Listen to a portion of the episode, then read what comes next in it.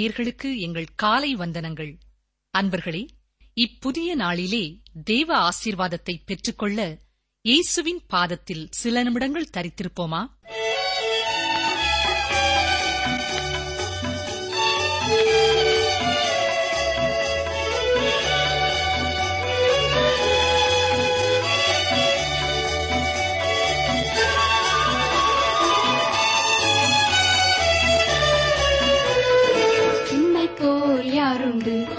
எந்தன் ஏசுநாதா இந்த பாதலத்தில் உம்மை போல் யாருண்டு? பாவத்தின் பிடியில் சிக்கி நான் உள்ளேன் தேவத்தம் அன்பினால் மன்னித்தேன் உம்மை போல் யாருண்டு? எந்தன் ஏசுநாதா இந்த பாதலத்தில் உம்மை போல் யாருண்டு? thank you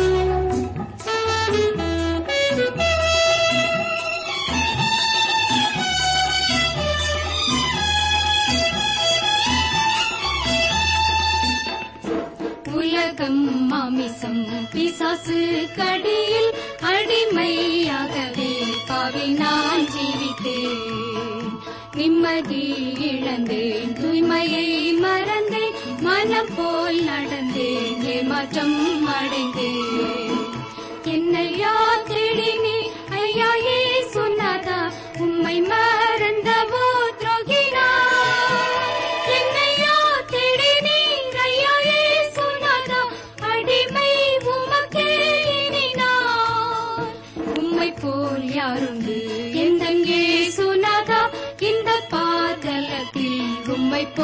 யாருண்டு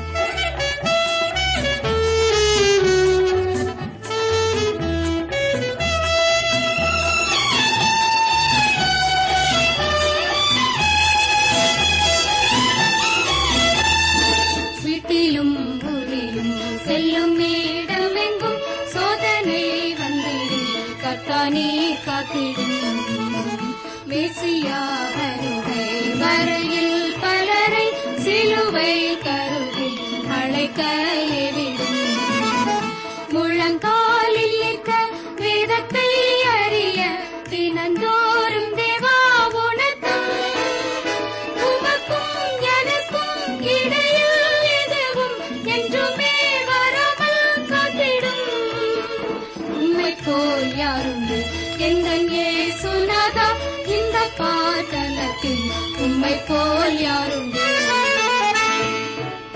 ஆண்டவராகிய இயேசு கிறிஸ்துவின் நாமத்தினாலே வேதாராய்ச்சி நேயர்கள் ஒவ்வொருவருக்கும் எங்களுடைய அன்பான வாழ்த்தலை தெரிவித்துக் கொள்கிறோம். இந்த நிகழ்ச்சியை நீங்கள் தொடர்ந்து கேட்டு வருவதற்காகவும் நிகழ்ச்சிகள் மூலமாக கர்த்தர் உங்களோடு பேசும் காரியங்களுக்கு நீங்கள் கீழ்ப்படிவதற்காகவும் கர்த்தருக்கு ஸ்தோத்திரம் செலுத்துகிறோம். நிகழ்ச்சிகளை குறித்து நீங்கள் எழுதும் அன்பான கடிதங்களுக்காகவும் நன்றி கூறுகிறோம். தொடர்ந்து நிகழ்ச்சிகளை கேளுங்கள். உங்களுக்கு அருமையானவர்களுக்கு அறிமுகப்படுத்துங்கள். நாம் சேர்ந்து கர்த்தருடைய வசனத்தை கற்றுக்கொள்வோம். இந்நாட்களிலே ஏசாயா தீர்க்கதரிசியின் புத்தகத்தை நாம் படித்து வருகிறோம். இன்று ஏசாயா தீர்க்கதரிசியின் புத்தகம் நாற்பதாம் அதிகாரத்தை கற்றுக்கொள்ள இருக்கிறோம். ஏசாயா நாற்பதாம் அதிகாரம் ஏசாயா புத்தகத்தின் இறுதி முக்கியமான பிரிவிற்கு நம்மை கொண்டு வருகிறது. இந்த புத்தகத்தில் உள்ள முதலாவது பிரிவிற்கும் இறுதி பிரிவிற்கும் அதிகமான வித்தியாசங்கள் இருக்கின்றன. முதலாவது பிரிவு அரியணை மீது அமர்ந்திருக்கும் இறைவனின் மாட்சிமையை வெளிப்படுத்துகிறது. ஆனால் கடைசி பகுதியோ பாடுபடுகின்ற இரட்சகரை நமக்கு வெளிப்படுத்துகிறது. ஏசாயா ஆறாம் அதிகாரத்திலே நாம் கிரீடத்தை பார்க்கிறோம்.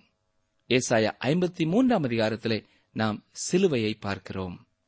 முதலாவது பிரிவின் கருப்பொருள் தேவனுடைய ராஜ்யத்தை பற்றியது. இந்த பிரிவிலே தேவனுடைய கிருபையே முக்கியமான கருப்பொருளாயிருக்கிறது இந்த அதிகாரத்தின் துவக்க வசனம் ஆற்றுங்கள் என்று ஆரம்பிக்கிறது. இதிலிருந்தே இது எதை பற்றி சொல்லப் போகிறது என்பதை நாம் அறிந்து கொள்ளலாம். நாம் முதலாம் பிரிவிலை பார்க்கிறது போல நியாய தீர்ப்பு என்பது முக்கியமான செய்தியாக இல்லாமல் ஆற்றுங்கள் என்பதே இங்கே முக்கியமான தேவனுடைய செய்தியாக வருகிறது. இங்கே முந்தின பிரிவிலே சொல்லப்பட்டு வந்த செய்தி முற்றிலும் மாறுகிறது. எனவே சில வேத வல்லுநர்கள் இந்த பகுதியை வேறு ஏசாயா எழுதியிருக்கிறார் என்று சொல்கிறார்கள். ஏனென்றால் செய்தி முற்றிலும் இங்கே மாறிவிடுகிறது. ஆனால் அதே வேளையிலே நாம் ஒன்றை உணர்ந்து கொள்ள வேண்டும். கருப்பொருள் மாறுவதனாலே ஆசிரியரும் மாறிப்போகிறார் என்று எண்ணுவதற்கு இடமில்லை. செய்திதான் மாறியுள்ளதே ஒழிய செய்தியாளர் மாறிவிடவில்லை. உதாரணமாக ஒரே ஆசிரியர் பல கருத்துக்களை எழுதியிருப்பதை வேதத்தின் பல புத்தகங்களிலே நாம் பார்க்கலாம். சங்கீதம் இரண்டை பார்ப்பீர்கள் என்றால் அது தேவனுடைய நியாய தீர்ப்பை குறித்து சொல்லுகிறது. அதே வேளையிலே இருபத்தி இரண்டாம் சங்கீதம் தேவனுடைய ரட்சிப்பை குறித்து சொல்லுகிறது. இவை இரண்டும் வேறுபட்ட செய்தியாக இருந்தாலும் எழுதியவர் தாவீதுதான். இந்த வேத பகுதியிலே சீனாய் மலையின் இடி முழக்கங்களும் மின்னல்களும் தணிந்து தேவனிடத்திலிருந்து வரும் ஆச்சரியமான கிருபையின் செய்தியை கேட்கிறோம். ஏசாயா நாற்பதாம் அதிகாரம் முதலாம் வசனம் என் ஜனத்தை ஆற்றுங்கள் தேற்றுங்கள். நாம் இதற்கு முந்தின அதிகாரங்களிலே சிந்தித்த ஐயோக்களும் பாரங்களும் இங்கே நீக்கப்பட்டுவிட்டன. ஏனென்றால் மக்களுடைய பாரங்களை சுமக்கிற ஒருவர் அவற்றை சுமந்து பின்னாளிலே சிலுவையிலே அதை தீர்க்கப் போகின்றார். ஏசாயா தீர்க்க தரிசனமாக கூறின எல்லாவற்றையும் இயேசு சிலுவையிலே சுமந்து தீர்த்தார். அவரே இஸ்ரவேலின் பாரத்தையும் சுமந்தவர். இயேசு கிறிஸ்து கொடுக்கும் அழைப்பை மத்தேயு பதினோராம் அதிகாரம் இருபத்தி எட்டாம் வசனத்திலே நாம் பார்க்கிறோம். வருத்தப்பட்டு பாரம் சுமக்கிறவர்களே நீங்கள் எல்லாரும் என்னிடத்தில் வாருங்கள் நான் உங்களுக்கு இளைப்பாறுதல் தருவேன். இவரே பாரங்களை சுமக்கிறவர். என் ஜனத்தை ஆற்றுங்கள் தேற்றுங்கள் என்று வசனத்திலே வருகிற வார்த்தைகள் தேவனுடைய இருதயத்திலிருந்து வரும் வார்த்தைகள். நம்முடைய தேவன் சகலவிதமான ஆறுதலின் தேவன். அப்போஸ் நாய பவுல் இரண்டு குருந்தியர் முதலாம் அதிகாரம் மூன்றாம் நான்காம் வசனங்களிலே இந்த விதமாக குறிப்பிட்டு எழுதுகிறதை நாம் பார்க்கிறோம். வாசிக்கிறேன். ரெண்டு குருந்தியர் ஒன்று மூன்று நான்காம் வசனங்கள். நமது கர்த்தராகிய இயேசு கிறிஸ்துவின் பிதாவாகிய தேவனும் இரக்கங்களின் பிதாவும் சகலவிதமான ஆறுதலின் தேவனுமாயிருக்கிறவருக்கு ஸ்தோத்திரம். தேவனால் எங்களுக்கு அருளப்படுகிற ஆறுதலினாலே எந்த உபத்திரவத்திலாகிலும் அகப்படுகிறவர்களுக்கு நாங்கள் ஆறுதல் செய்ய திராணி உள்ளவர்களாகும்படி எங்களுக்கு வரும் சகல உபத்திரவங்களிலேயும் அவரே எங்களுக்கு ஆறுதல் செய்கிறவர். பரிசுத்த ஆவியானவரும் தேற்றரவாளன் என்றே அழைக்கப்படுகிறார். அவர் ஆற்றி தேற்றுகிறவர். யோவான் பதினான்காம் அதிகாரம் பதினாறாம் வசனத்திலே நான் பிதாவை வேண்டிக் கொள்வேன் அப்பொழுது என்றென்றைக்கும் உங்களுடனே கூட இருக்கும்படிக்கு சத்திய ஆவியாகிய வேறொரு தேற்றரவாளனை அவர் உங்களுக்கு தந்தருள்வார் என்று இயேசு சொல்கிறார். ஆவியானவரே இன்று நம்மோடு இருக்கும் தேற்றரவாளன். இப்பொழுது ஏசாயா நாற்பதாம் அதிகாரம் இரண்டாம் வசனம் பாருங்கள். எருசலேமுடன் பட்சமாய் பேசி அதன் போர் முடிந்தது என்றும் அதன் அக்கிரமம் நிவிர்த்தியாயிற்று என்றும் அது தன் சகல பாவங்களின் நிமித்தமும் கர்த்தரின் கையில் இரட்டிப்பாய் அடைந்து தீர்ந்தது என்றும் அதற்கு கூறுங்கள் என்று உங்கள் தேவன் சொல்லுகிறார். இஸ்ரேல் தேசத்திலே ஒரு பழக்கம் உண்டு யாராவது தன்னுடைய வீட்டின் பேரிலே கடன் வாங்கியிருந்தால் கடன் கொடுத்தவன் ஒரு ஆவணத்தை எழுதி அந்த வீட்டின் நிலைக்கால்களிலே ஒட்டி விடுவான் அந்த ஆவணத்தின் மற்றொரு நகலை கடன் கொடுத்தவன் தன் கைகளிலே வைத்திருப்பான். இதன் மூலம் அந்த வீடு அடகில் இருக்கிறது என்பதை மற்றவர்கள் அறிந்து கொள்வார்கள். அந்த கடன் கொடுத்து தீர்க்கப்படும் பொழுது அந்த பணம் செலுத்தப்பட்டதற்கான ரசீதின் நகல் அந்த வீட்டிலுள்ள மற்றொரு நிலைக்காலிலே ஒட்டி வைக்கப்படும். இதன் மூலம் அந்த வீட்டுக்காரர் வாங்கியிருந்த கடன் கொடுத்து தீர்க்கப்பட்டு விட்டது என்பதை மற்றவர்கள் பார்த்து தெரிந்து கொள்ளலாம். அது தன் சகல பாவங்களின் நிமித்தமும் கர்த்தரின் கையில் இரட்டிப்பாய் அடைந்து தீர்ந்தது என்பதற்கு இதுவே அர்த்தம். நகரவாசல்களுக்கு புறம்பே பாடுபட்ட ஒருவராகிய இயேசு கிறிஸ்துவினால் எருசலேமின் பாவ கடன்கள் கொடுத்து தீர்க்கப்பட்டு விட்டது. பழைய ஏற்பாட்டு காலத்திலே தேவன் கிரியை செய்ததற்கும் இன்றைய நாட்களிலே தேவன் கிரியை செய்வதற்கும் இதுதான் வித்தியாசம். மற்ற வழிபாடுகளுக்கும் நம்முடைய வழிபாடுகளுக்கும் உள்ள வித்தியாசம் கோபத்தை தணிவித்தல் என்ற வார்த்தைகளுக்குள்ளே பொதிந்திருக்கிறது. அதாவது மற்ற மக்கள் தங்கள் தெய்வங்களை சாந்தப்படுத்துவதற்காக பலிகளை கொண்டு வருகிறார்கள். அதேபோல இந்த அநேகர் வேத வழிபாட்டு முறைகளையும் நினைக்கிறார்கள். வேதம் அவ்விதமாக போதிக்கிறது என்று சொல்கிறார்கள். கர்த்தர் கோபமாக இருக்கிறார். நாம் சிலவற்றை செய்து அவருடைய கோபத்தை தணித்து அவர் அருளை பெற வேண்டும் என்று சொல்கிறார்கள். இது தவறானது பெரியமானவர்களே. உண்மையான சத்தியம் என்ன தெரியுமா? மனிதனுடைய பாவமே அவனை தேவனிடத்திலிருந்து பிரிக்கிறது. இதற்கு தேவனே ஒரு காரியத்தை செய்து முடித்தும் விட்டார். தேவனே நல்லிணக்கம் கொண்டு விட்டார். எனவே நாம் எதையாவது செய்து அவரை நம் பக்கம் திருப்ப வேண்டும் என்பது அவசியமல்ல. இயேசு இவை எல்லாவற்றையும் செய்து முடித்து விட்டார். நம்மை தேவனோடு சமாதானம் உள்ளவர்களாக மாற்றிவிட்டார் ஒப்புரவாக்கிவிட்டார் நாம் இப்பொழுது அவரை விசுவாசித்து ஒப்புரவாகும்படி இயேசு அழைப்பு கொடுக்கிறார். நாம் வேறு எதுவும் செய்ய வேண்டியதில்லை. விசுவாசித்தால் போதும். மற்ற எல்லாவற்றையும் இயேசு சிலுவையிலே செய்து முடித்து விட்டார். நாம் இப்பொழுது அவர் செய்த காரியங்களை ஏற்றுக்கொள்ள வேண்டும். அவ்வளவுதான். இன்றைய தேவனில்லாத உலகத்திற்கு இதுதான் ஆறுதலின் செய்தி. பாருங்கள் ஏசாயா நாற்பதாம் அதிகாரம் மூன்றாம் வசனம். கர்த்தருக்கு வழியை ஆயத்தப்படுத்துங்கள். அவாந்திர வெளியிலே நம்முடைய தேவனுக்கு பாதையை செவ்வை பண்ணுங்கள் என்றும். நான்கு சுவிசேஷ ஆக்கியோன்களும் இந்த வசனத்தை மேற்கோடிட்டு காட்டி யோவான் ஸ்நானனை குறித்து சொல்கிறார்கள் மத்தேயு மார்க்கு லூக்கா யோவான் போன்ற சுவிசேஷ நூல்களிலே இதை நாம் பார்க்கலாம். நான்கு சுவிசேஷங்களிலேயும் இது சொல்லப்படுவதால் சந்தேகத்திற்கு இடமில்லாமல் இது யோவான் ஸ்நானகனையே குறிக்கிறதாயிருக்கிறது. தொடர்ந்து பாருங்கள் ஏசாயா நாற்பதாம் அதிகாரம் நான்கு முதல் ஆறு வசனங்கள்.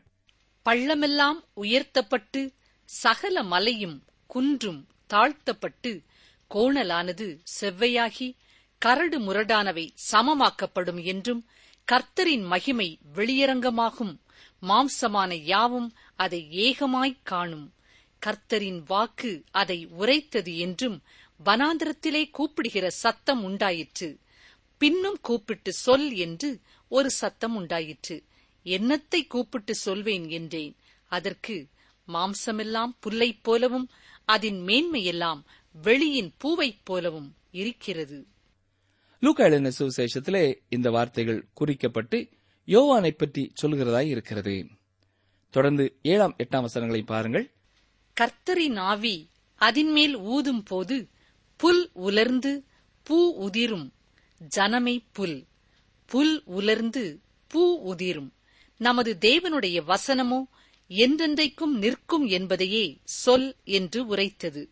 இங்கே மனிதன் புல்லுக்கு ஒப்பிடப்படுகிறதை பார்க்கிறோம். சரி இதனால் நமக்கு என்ன ஆறுதல் இருக்கிறது? மனிதனுடைய நிலைமை இங்கே சொல்லப்படுகிறது. புல் சீக்கிரம் வாடி போவது போல அவனுடைய வாழ்நாள் குறுகினது என்று சொல்கிறார். ஆனால் தேவனுடைய வசனமோ எந்தெந்தைக்கும் நிலைத்திருக்கும். மனித ஆயுளை விட அதனுடைய ஆயுள் மிக மிக அதிகமானது. மனிதன் பலவீனமானவன் ஆனால் தேவனுடைய வசனமோ வல்லமை உள்ளது உறுதியானது பாதுகாப்பானது. அவருடைய வசனம் நமக்கு ஒளிந்து கொள்ளும் மறைவிடமாக இருக்கிறது. அது உறுதியான அஸ்திவாரமாகையால் அதிலே நாம் தங்கி இழைப்பார முடியும். அது நம்முடைய பட்டயமாக கேடகமாக உயர்ந்த கோட்டையாக பாதுகாவலை தருகிறது. அது நமக்கு ரட்சிப்பை அருளுகிறதாயும் இருக்கிறது. ஒன்று பேதிரு முதலாம் அதிகாரம் இருபத்தி மூன்று முதல் இருபத்தி ஐந்து வசனங்களை பாருங்கள். வாசிக்கிறேன் ஒன்று பேதிரு ஒன்று இருபத்தி மூன்று முதல். அழிவுள்ள வித்தினாலே அல்ல என்றென்றைக்கும் நிற்கிறதும் ஜீவன் உள்ளதுமான தேவ வசனமாகிய அழிவில்லாத வித்தினாலே மறுபடியும் ஜெனிப்பிக்கப்பட்டிருக்கிறீர்களே. மாம்சமெல்லாம் புல்லை போலவும் மனுஷருடைய மகிமையெல்லாம் புல்லின் பூவை போலவும் இருக்கிறது. புல் உலர்ந்தது அதன் பூவும் உதிர்ந்தது. கர்த்தருடைய வசனமோ என்றென்றைக்கும் நிலைத்திருக்கும்.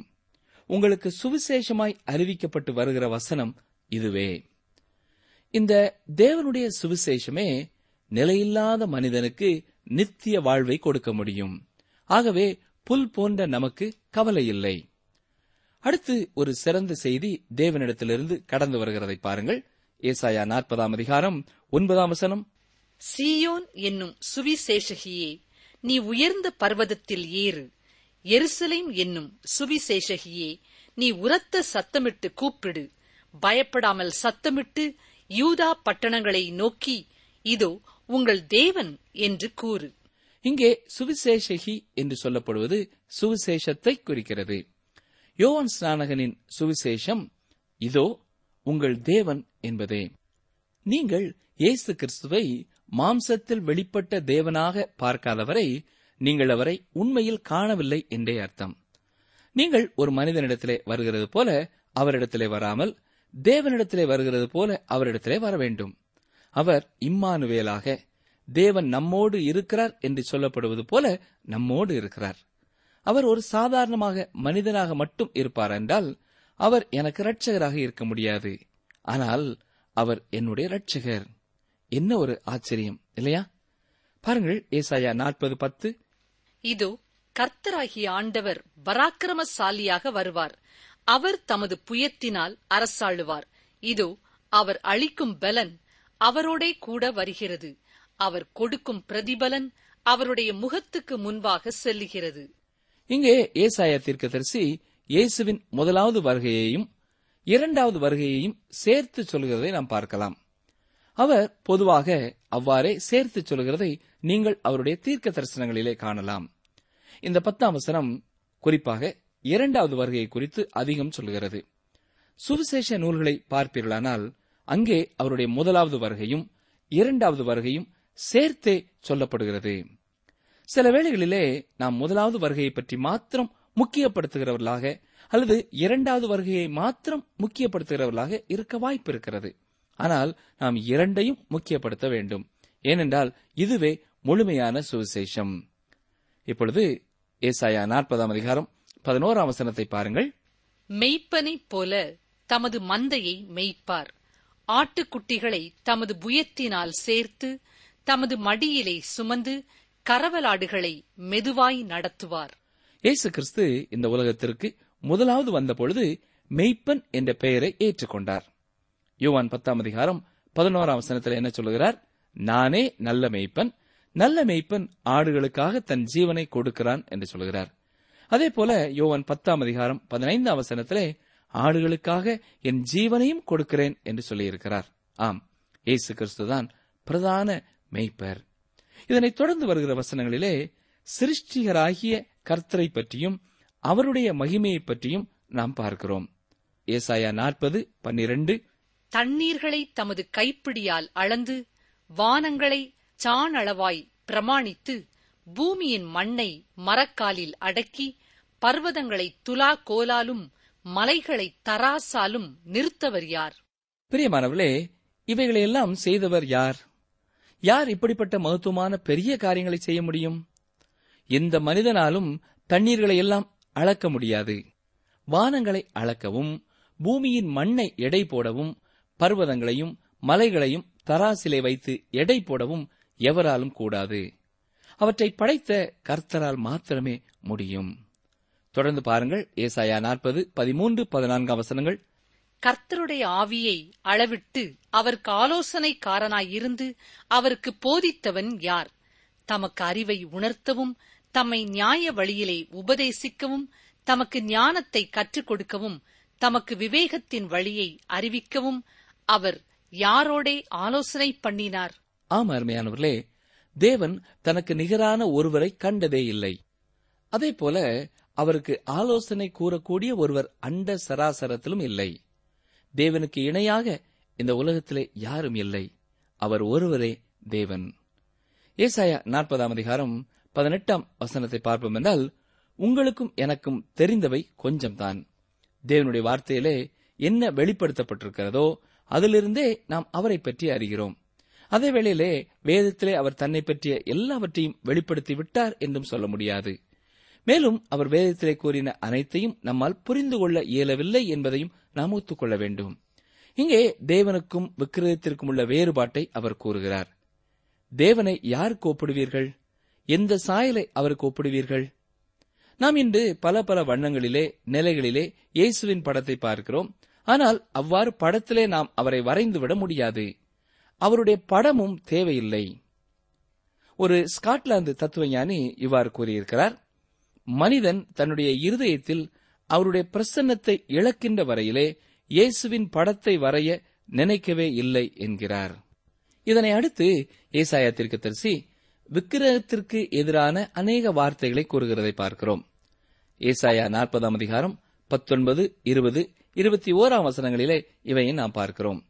பெரிய பணக்காரர்கள் இவ்விதமான சொரூபங்களை செய்கிறதை ஏசாயா சுட்டிக்காட்டுகிறார். இவைகள் அலங்காரமான விலை உயர்ந்த பொருட்களால் செய்யப்பட்டது. அது மட்டுமல்ல ஏழையான மனிதனும் தன்னால் ஏண்டதொரு சொரூபத்தை மரத்தினாலே செய்து கொள்கிறான். இது மனிதர்களின் பொருளாதார நிலைமையின் அடிப்படையிலான வழிபாடாயிருக்கிறது. தொடர்ந்து இருபத்தி ஓராம் வசனத்தை பார்ப்போம் என்றால் தேவனே பேசாத மாயைகளோடு ஒப்பிடுவது வேடிக்கையானது. அது தேவனை கேலி செய்வதாகும். வசனம் இருபத்தி இரண்டு பாருங்கள். எஸ்ஐயா நாற்பது இருபத்தி இரண்டு. அவர் பூமி உருண்டையின் மேல் வீற்றிருக்கிறவர். அதன் குடிகள் வெட்டுக்கிளிகளைப் போல இருக்கிறார்கள். அவர் வானங்களை மெல்லிய திரையாக பரப்பி அவைகளை குடியிருக்கிறதற்கான கூடாரமாக விரிக்கிறார். பழைய ஏற்பாட்டு புஸ்தகத்திலே உலகம் தட்டையானது என்று சொல்லப்படவில்லை. கொலம்பஸ் காலத்திலுள்ள விஞ்ஞானிகள் பூமி தட்டையானது என்றே போதித்தார்கள். இந்த விஞ்ஞானிகள் தேவனுடைய வார்த்தைகளை கேளாததினால் அவ்வாறு தவறான கருத்திற்குள்ளானார்கள். இன்றைய விஞ்ஞானிகளும் இவ்வாறே காணப்படுகிறார்கள். இங்கே வசனத்திலே பூமி உருண்டை என்றே சொல்லப்படுகிறதை நாம் பார்க்கிறோம். இதற்கு மேலாக எந்த தொலைநோக்கியும் காண இயலாத தூரத்திலே மிக தொலைவிலே அவர் வீற்றிருக்கிறார். வானம் எனது சிங்காசனம் பூமி எனக்கு பாதப்படி என்று கர்த்தர் சொல்லியிருக்கிறதை நாம் அறிந்திருக்கிறோம். இந்த வெளிச்சத்திலே சில காரியங்களை நாம் கவனித்து பார்க்க வேண்டும் என்றே தேவன் சொல்லுகிறார். இருபத்தி ஏழாம் வசனத்தை பாருங்கள். ஏசாயா நாற்பது இருபத்தி ஏழு யாக்கோபே இஸ்ரவேலே என் வழி கர்த்தருக்கு மறைவாயிற்று என்றும் என் நியாயம் என் தேவனிடத்தில் எட்டாமல் போகிறது என்றும் நீ சொல்வானேன். தேவன் தம்முடைய ஜனங்களின் பாடுகளையும் பிரச்சனைகளையும் அறிந்திருக்கிறார். நீங்கள் அவருடையவர்களாக இருப்பீர்கள் என்றால் உங்கள் வாழ்க்கையிலேயும் காணப்படுகிற புயலை அமர்த்துவார். சில வேளைகளிலே தம்முடைய பிள்ளைகள் புயல் மத்தியிலே சில பாடங்களை கற்றுக்கொள்ளவும் அவர் விட்டு விடுவார். ஒருவேளை நீங்கள் புயல் போன்ற சூழ்நிலையின் மத்தியிலே இன்றைக்கு நடந்து சென்று கொண்டிருப்பீர்கள் என்றால் நீங்கள் அழுது புலம்புவதை விட தேவனை பார்த்து முறுமுறுப்பதை விட அதிலே சில பாடங்களை கற்றுக்கொள்ள முடியும் என்ற கண்ணோட்டத்தோட நீங்கள் பார்க்க வேண்டும். ஏனென்றால் தேவன் இதன் மூலமாகவும் சில விசுவாச பாடங்களை உங்களுக்கு கற்றுத்தரப்போகிறார். உங்களுக்கு ஏதாவது கற்றுக் கொடுக்க வேண்டும் என்ற நோக்கத்தோடு தான் அவர் இந்த சோதனைகளை அனுப்பியிருக்கிறார். மற்றபடி அவர் காரணமில்லாமல் எதையுமே உங்கள் வாழ்க்கையிலே செய்ய மாட்டார். அந்த பாடம் இதுவாகவும் இருக்கலாம். பாருங்கள் ஏசாயா நாற்பது இருபத்தி எட்டு. பூமியின் கடையாந்திரங்களை சிருஷ்டித்த கர்த்தராகிய அனாதி தேவன் சோர்ந்து போவதும் இல்லை இளைப்படைவதும் இல்லை. இதை நீ அறிவாயோ? இதை நீ கேட்டதில்லையோ? அவருடைய புத்தி ஆராய்ந்து முடியாதது. நாம் மிகச் சிறந்த தேவனை உடையவர்களாக இருக்கிறோம். தொடர்ந்து முப்பது முப்பத்தி ஓராம் வசனங்களை பாருங்கள். இளைஞர் இளைப்படைந்து சோர்ந்து போவார்கள். வாலிபரும் இடறி விழுவார்கள். கர்த்தருக்கு காத்திருக்கிறவர்களோ புது பலன் அடைந்து கழுகுகளைப் போல செட்டைகளை அடித்து எழும்புவார்கள். அவர்கள் ஓடினாலும் இளைப்படையார்கள் நடந்தாலும் சோர்ந்து போகார்கள். ஆவிக்குரியவர்களின் மூன்று விதமான வளர்ச்சி நிலைகளை இங்கே நாம் பார்க்கிறோம். ஒன்றியோவான் இரண்டாம் அதிகாரம் பனிரெண்டு முதல் பதினான்கு வரையுள்ள வசனங்களிலே நாம் பார்க்கிறது போல ஆவிக்குரிய வாழ்க்கையிலே மூன்று விதமான நிலைகள் காணப்படுகின்றன. அந்த மூன்று விதமான வளர்ச்சி நிலைகள் என்ன தெரியுமா? முதலாவதாக இளம் தேவ பிள்ளைகள் கழுகுகளைப் போல செட்டைகளை அடித்து எழும்புவார்கள். இரண்டாவதாக பெரியவர்களான தேவ பிள்ளைகள் ஓடுவார்கள். மூன்றாவதாக வளர்ந்துவிட்ட தேவ பிள்ளைகள் நடந்து செல்வார்கள். கர்த்தருடைய ஊழியர் ஒருவர் தனது சபையிலே பிரசங்கிக்கும் பொழுது இவ்வாறு சொன்னார். பிரியமானவர்களே இந்த சபை நடக்க வேண்டும் என்றார். அப்பொழுது சபையிலே உள்ள அந்த மூப்பர் ஆமேன் என்று சொன்னார். தொடர்ந்து ஊழியர் இந்த சபை ஓட வேண்டும் என்றார்.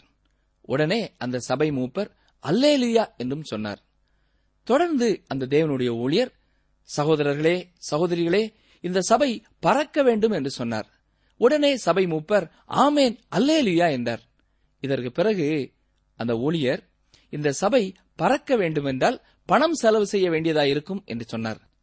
உடனே சட்டென்று சபை மூப்பர் இல்லை இல்லை சபை நடந்தே செல்லட்டும் நடந்தே செல்லட்டும் என்று கூறினாராம். அருமையானவர்களே நீங்கள் யாராயிருந்தாலும் நீங்கள் தேவனோடு பூமியிலே செயல்பட விரும்புகிறவர்களாக இருந்தால் அதற்கு நீங்கள் சில தியாகங்களை செய்துதான் ஆக வேண்டும். ஆனால் நீங்கள் எந்த நிலைமையிலே இருந்தாலும் அந்த நிலையிலே உங்களை பலப்படுத்த கர்த்தர் ஆயத்தமாயிருக்கிறார். உங்களுக்கு நடக்க பலன் வேண்டுமென்றால் அவர் அதை தருவார். உங்களுக்கு பறக்க பலன் வேண்டுமானால் அவர் அதையும் உடையவராயிருக்கிறார். எதை வேண்டுமென்றாலும் நாம் அவரிடத்திலே வந்து பெற்றுக்கொள்ள முடியும். இந்த ஏசாயா தீர்க்கதரிசியின் புத்தகம் நாற்பதாம் அதிகாரம் தேவனை நம்முடைய சிருஷ்டிகராகவும் நம்முடைய இரட்சகராகவும் நம்மை காப்பாற்றுகிறவராகவும் கூறி தேவனுடைய ஆறுதலை நமக்கு தருகிறதாயிருக்கிறது. ஜெபம் செய்வோம். எங்களை நேசிக்கிற எங்கள் நல்ல கர்த்தாவே இன்றைக்கும் நீர் எங்களுக்கு ஞாபகப்படுத்தின உம்முடைய பெரிய சத்தியங்களுக்காக உமக்கு ஸ்தோத்திரம். எங்கள் ஒவ்வொருவரையும் ஒரு நோக்கத்தோடு இந்த உலகத்திலே சிருஷ்டித்திருக்கிறீர் அதற்காக உமக்கு ஸ்தோத்திரம். நாங்கள் கஷ்டங்களையும் பாடுகளையும் கடந்து வந்தாலும் எங்களுடைய நன்மைக்காகவே அதை அனுமதிக்கிறீர் என்பதை நாங்கள் அறிந்து கொண்டோம் ஐயா. இந்த சூழ்நிலைகளிலே நாங்கள் கற்றுக்கொள்ள வேண்டிய பாடங்களை கற்றுக்கொள்ள நீரே எங்களுக்கு உதவி செய்தருளும். நீரே எங்களுக்கு இரட்சகராய் இருப்பதற்காக உமக்கு ஸ்தோத்திரம். நீரே எங்களை காப்பாற்றுகிற ஆண்டவராய் இருப்பதற்காக உமக்கு ஸ்தோத்திரம். இந்த உண்மையை அறியாமல் துக்கத்தோடும் கவலையோடும் பாரத்தோடும் இருக்கிற நேயர்கள் யாராவது உம்மை நோக்கி இப்பொழுது பார்த்துக் கொண்டிருப்பார்கள் என்றால் அவர்களுக்கு உமை நீர் வெளிப்படுத்தும். உம்முடைய சந்தோஷத்தையும் உம்முடைய சமாதானத்தையும் தாரும். நீரே அவர்களை ஆற்றும் அவர்களை தேற்றும். ஏசு கிறிஸ்துவின் நாமத்தினாலே தாழ்மையோடு ஜெபிக்கிறோம். பிதாவே அமேன் நீங்கள் தொடர்பு கொள்ள வேண்டிய எமது முகவரி வேத ஆராய்ச்சி டி டபிள்யூ ஆர் தபால் பெட்டி எண் நூற்று முப்பத்தி நான்கு திருநெல்வேலி இரண்டு தமிழ்நாடு. எங்கள் தொலைபேசி எண் தொன்னூற்று நான்கு நாற்பத்தி இரண்டு இருபத்தி ஐந்து இருபத்தி ஆறு இருபத்தி ஏழு. மீண்டும் கூறுகிறோம். தொன்னூற்று நான்கு நாற்பத்தி இரண்டு இருபத்தி ஐந்து இருபத்தி ஆறு இருபத்தி ஏழு எங்கள் இமெயில் முகவரி Tamil DTP at radio eight eight two dot com.